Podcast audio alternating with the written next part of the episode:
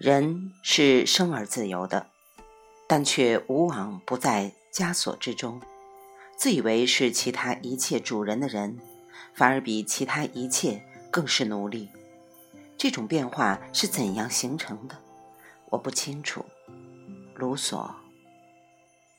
严复曾经译述过一本《天演论》，其中讲的是人如何与动物一样，必须接受物竞天择的考验。我在这里也想说一个天演的道理，但所要讲的却恰恰是人为什么与动物处在显然不同的天道位序上。人最可贵的东西就是自由，但动物绝不会有这种主观意志上的自觉和要求。这不是说动物全然不需要自由，而是说它们的社群自由结构必定处于相对满足的状态。据考察，动物社会与人类社会颇有相似之处，而且越高级的物种，其社群关系越接近于我们人类的原始群落状态。以灵长目动物为例，猴子王国是靠强权来统治的，谁履历壮大、搏击有方，就由谁担任猴王。猴王的独裁和专制，照例出于利益关系。作为不太讲究精神格调的猴子来说，他们所关心的主要只有两件事：一是占有雌性资源，二是占有能量资源。前者要靠统霸母猴来实现，后者有赖争夺食物来补给。于是，猴王不仅享有觅食优先的特权，而且整个猴群里的雌性也全部成了猴王的妻妾。其他公侯只能依靠背地偷情、通奸来打饥荒。不过，一旦猴王病弱或衰老，他便会面临一场极其残酷的政变：要么死于非命，要么孤守残年。这倒也合乎情理，毕竟那权威原本就是强力的产物。今日丧于豪夺，亦如昨日取自霸道。所以，我们东方人应该对他一点儿也不陌生。就这样，猴子社会争取自由的范围和方式，大约仅限于上述那种民主偷情或造反有理之类的举动。好在他们不会说话，要不然可能还会加上言论自由这项最起码的条款，否则恐怕就不免会演出一幕幕文字狱的悲剧了。说起来，可怜的中国人同样连言论自由的文明史也未曾见过。他们只会说话，只起到了帮着猴子们续演上述那出悲剧的作用。应该承认，中国人祖祖辈辈早已受尽了不自由的苦难：强者窃国，弱者无言，暴动改朝，特权复生。一句话，他们一直处于近似于猴群的社会位相上。然而，国人争取自由的热望似乎历来就没有西方那么强烈。近代以前，在我国的传统文化观念里，自由几乎处于完全缺位的状态。所以，人家开来几条破船，就把我们这偌大的中央之国揍得落花流水，实属势所必然。近代以后，中国总算生出几个打着自由的幌子奔走呼号的人物，但他们到底懂不懂自由的价值，却大可怀疑。因为一旦借助这类美好的名义登上高位，他们扑灭自由的劲头总是远比维护自由的兴趣要大得多。所以，仅凭这一点，就不能说我们渴望振兴的前途是一片光明。那么，自由究竟是一种什么东西呢？它为什么会与我们的生存形式息息相关呢？所谓自由，说到底不过是指某个系列的自然衍生物所具备的自主能动性。严格说来，一切物质都具有能动性，问题在于其自主程度的差异。这个自主性就是自由或自为的规定性。基本粒子或原子的运动速度惊人。但这种运动与他们自身的内在构成或内在要求无关。分子的布朗运动是各分子要素或离子之间随机碰撞以达成平衡结构的基本方式。这期间已隐约流露出分子形成过程所要求的特定内在素质及其特定的运动形态。最早出现自主能动性是原子单细胞生物中的一族，也叫原生动物，譬如草履虫。它们的运动方式只比分子运动稍稍前进了一步，即仍然保持着运动形态的随机性，或曰低自主性，但却出现了最简单的定向特征，例如通过一连串的随机动作，伴随着一些躲避或接近运动，最后到达或避开一个刺激来源。这种最简单的行动称之为动趋行为。例如，放一个二氧化碳气泡在水中，水中的草履虫在碰到它时或游进它时便躲开。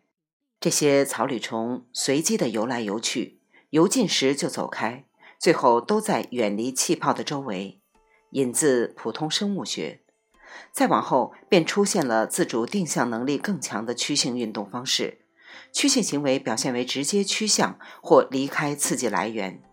原先那种随机摇摆的现象已基本消失，例如灯蛾扑火、蜚蠊躲光等等。趋光性或负趋光性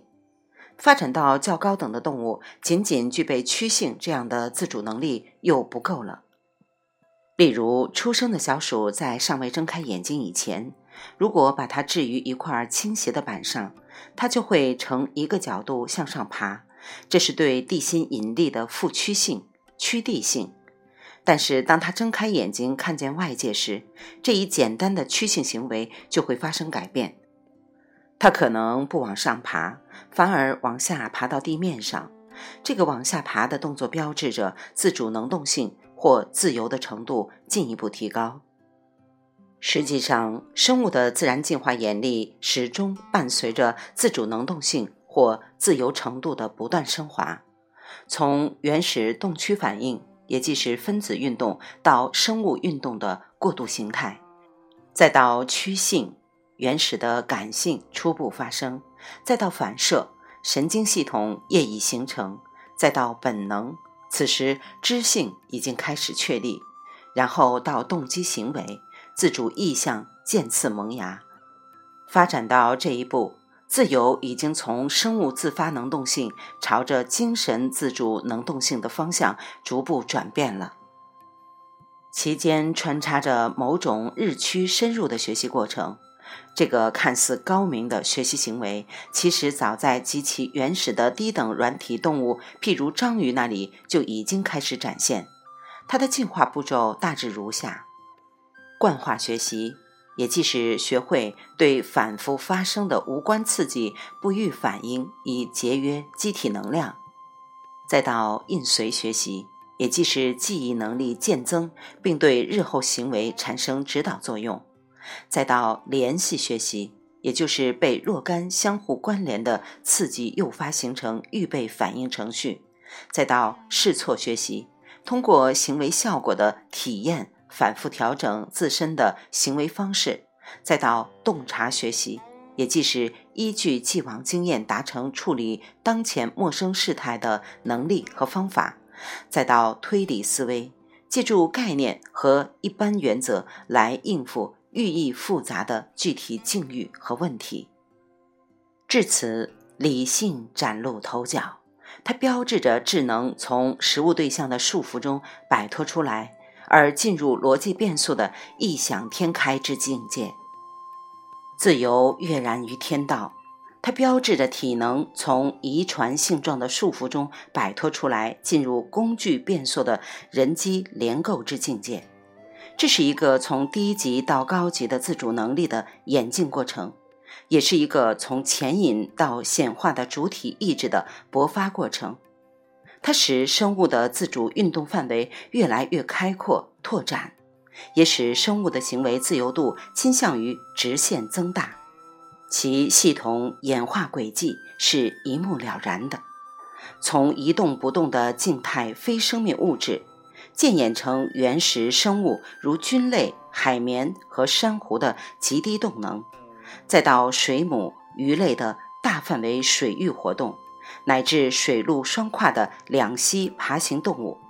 其后依次是卵生脊椎动物、恐龙、飞鸟，体质灵动程度越来越高的哺乳动物，如虎豹、犬狼等。再后就是迁徙足迹遍布全球的灵长目古猿和类人猿。至于人类继续沿着这个挺进线路，终于被推上上天揽月、下海捉鳖的失控局面，实在属于不可避免的自然造化。现在的问题是，宇宙物演的自由度，即自主能动属性，为什么必然趋向增大呢？我想，凡是仔细阅读了本书前文的读者，应该已经无需我再来重复那个基础性的地弱代偿原理了吧？为了更精确、更明了地阐述上述问题，我在此只做一个简单的总结：既然宇宙物演的唯一途径就是弱化、递进或分化依存，既然任何物态或物种的主观属性发展都是为了。追逐自存的条件，则当某类某存在者业已迷失于过于繁多的依赖条件或条件对象之中时，相应程度的自主能动性就会代偿性的发生，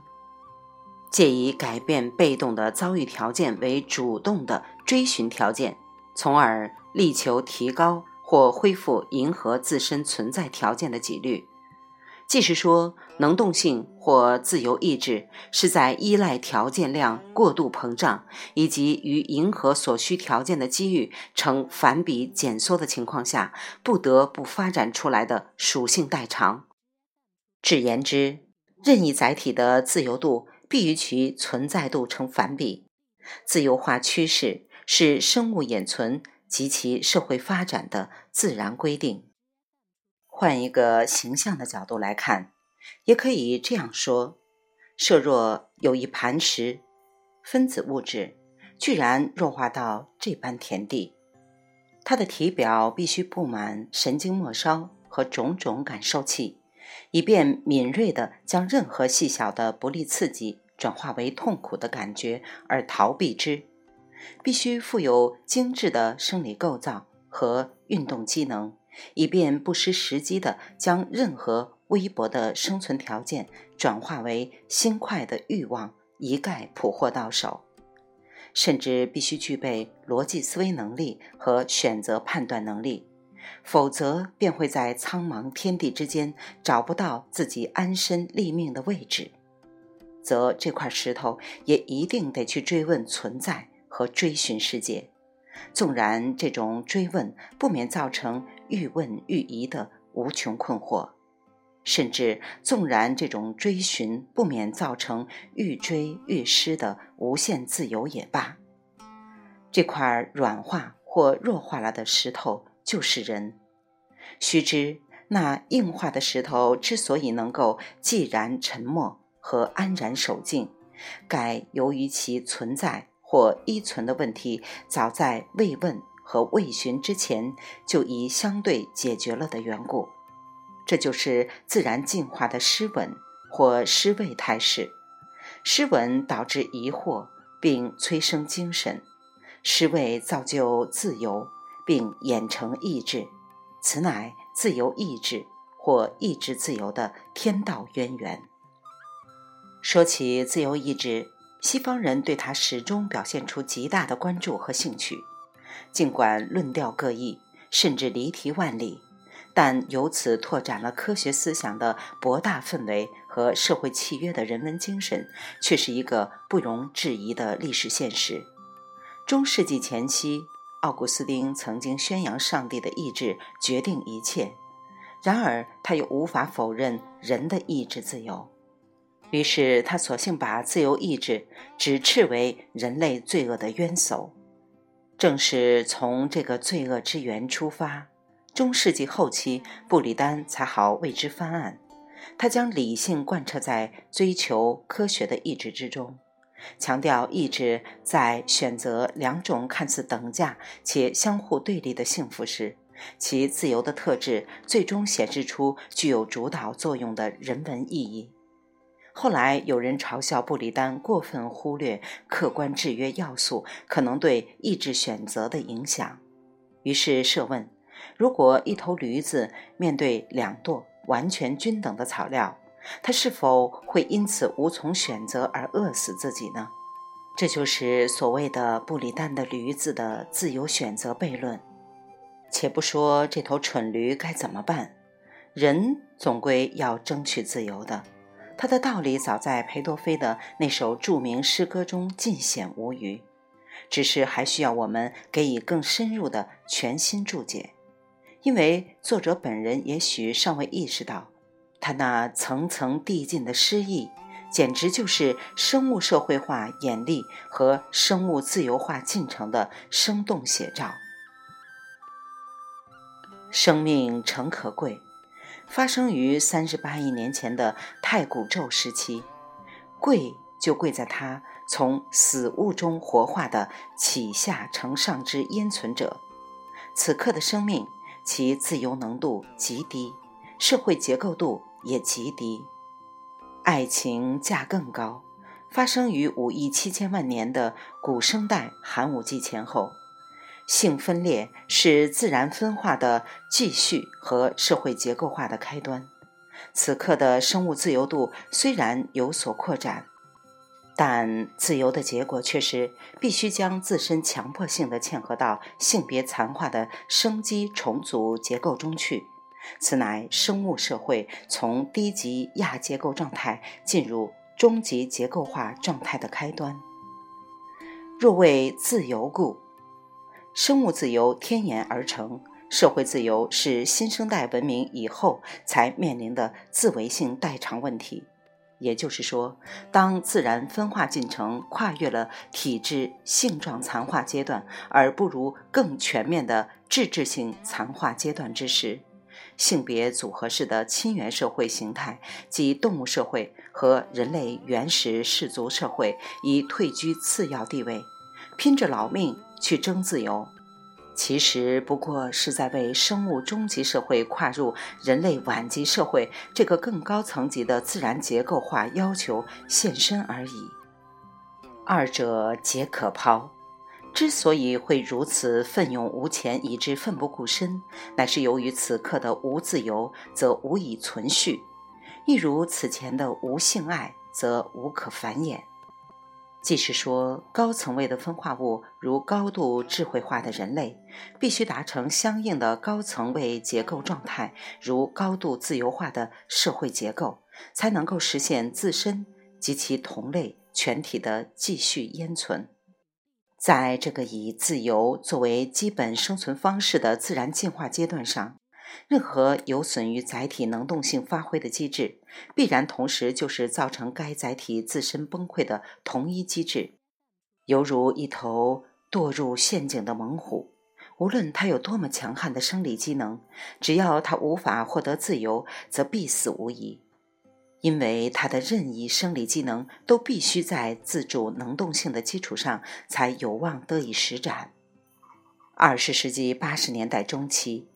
作为世界超级大国之一的苏联，仅仅由于害怕个人电脑和外设打印机之类的东西可能危及他对国民精神的控制，就对其严加限制。当时西方人预言，苏联的末日临近了。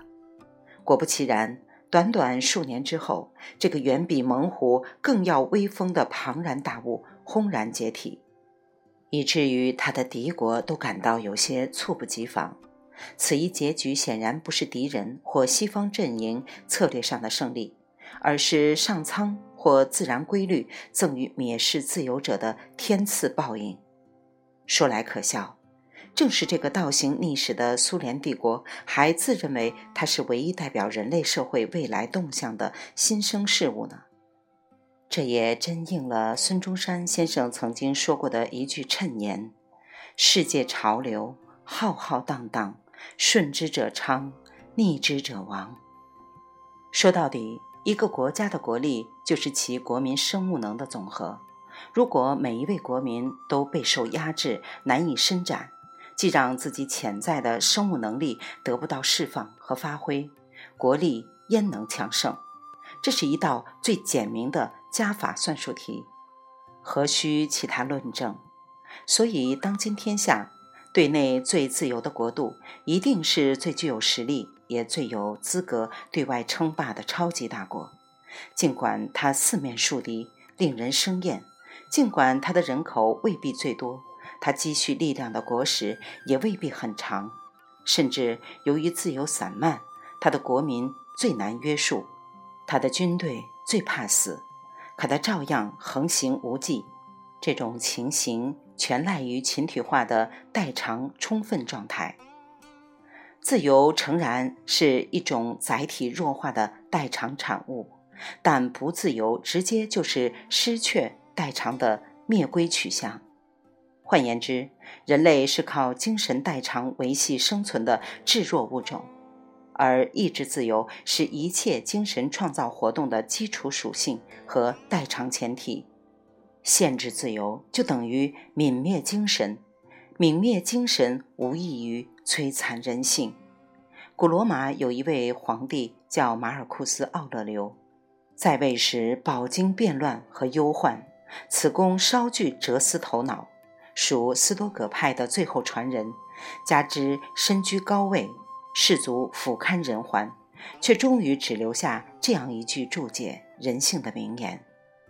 人就是一点灵魂，载负着一具尸体。是的，倘若泯灭了这一点灵魂，或是倘若剪断了这灵魂赖以腾飞的自由之翼，人作为宇宙物演最后也是最高贵的存在形态，岂非只剩下一具行尸走肉般的臭皮囊了吗？未完待续，来自清音耳语子清分享。欢迎订阅收听。